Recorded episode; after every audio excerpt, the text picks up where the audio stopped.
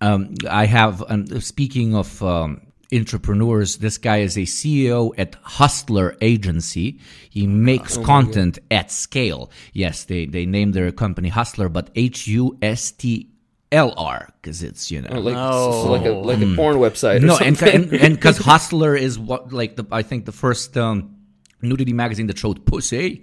So yeah. is it okay? Yeah, I think so. So this is a bit of a long one, but I'll get into the mind of someone who is a CEO at Hustler. I bought her a coffee. No big deal. Then I grabbed a marker pen and wrote this on the side of the cup. I'm so impressed with your creativity and quality of work. We, re- we are really privileged to have you on the team. Thank you. She thanked me for the coffee, but didn't notice the message. Later, I saw a huge smile on her face. When our eyes met, she mouthed the words, Thank you. People want to feel that their work matters. It doesn't take much to show some appreciation. It's not about pay rises, bonuses, or company cars. Ah, there we go. All you need is a $4 coffee and a pen. A person who feels appreciated will always do more than what's expected. Agree? Question mark? And then So I you billed her for the four dollar coffee. Yeah.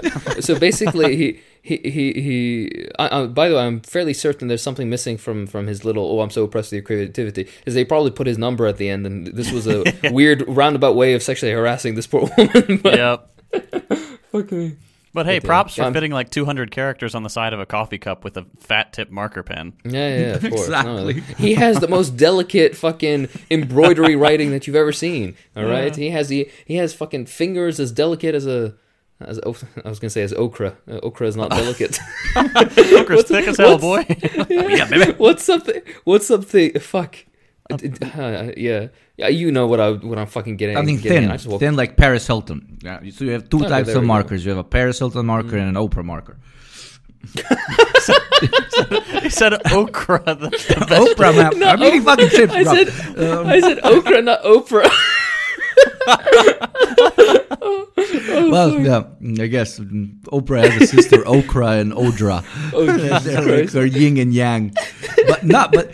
But what he fucking talks about is like the most common thing you can see on LinkedIn, which is bosses being really pissed off that their employees aren't working and they're trying to find a way to make them work, which then never, ever, ever implies actually giving them more money. Like that, that, that is like a territory they are never willing to um, to go to, um, and it's you know the society. it's a that, that specific little LinkedIn post is uh, kind of a mirror into the genuine mentality most uh, CEOs slash owners uh, slash higher management as well uh, genuinely have.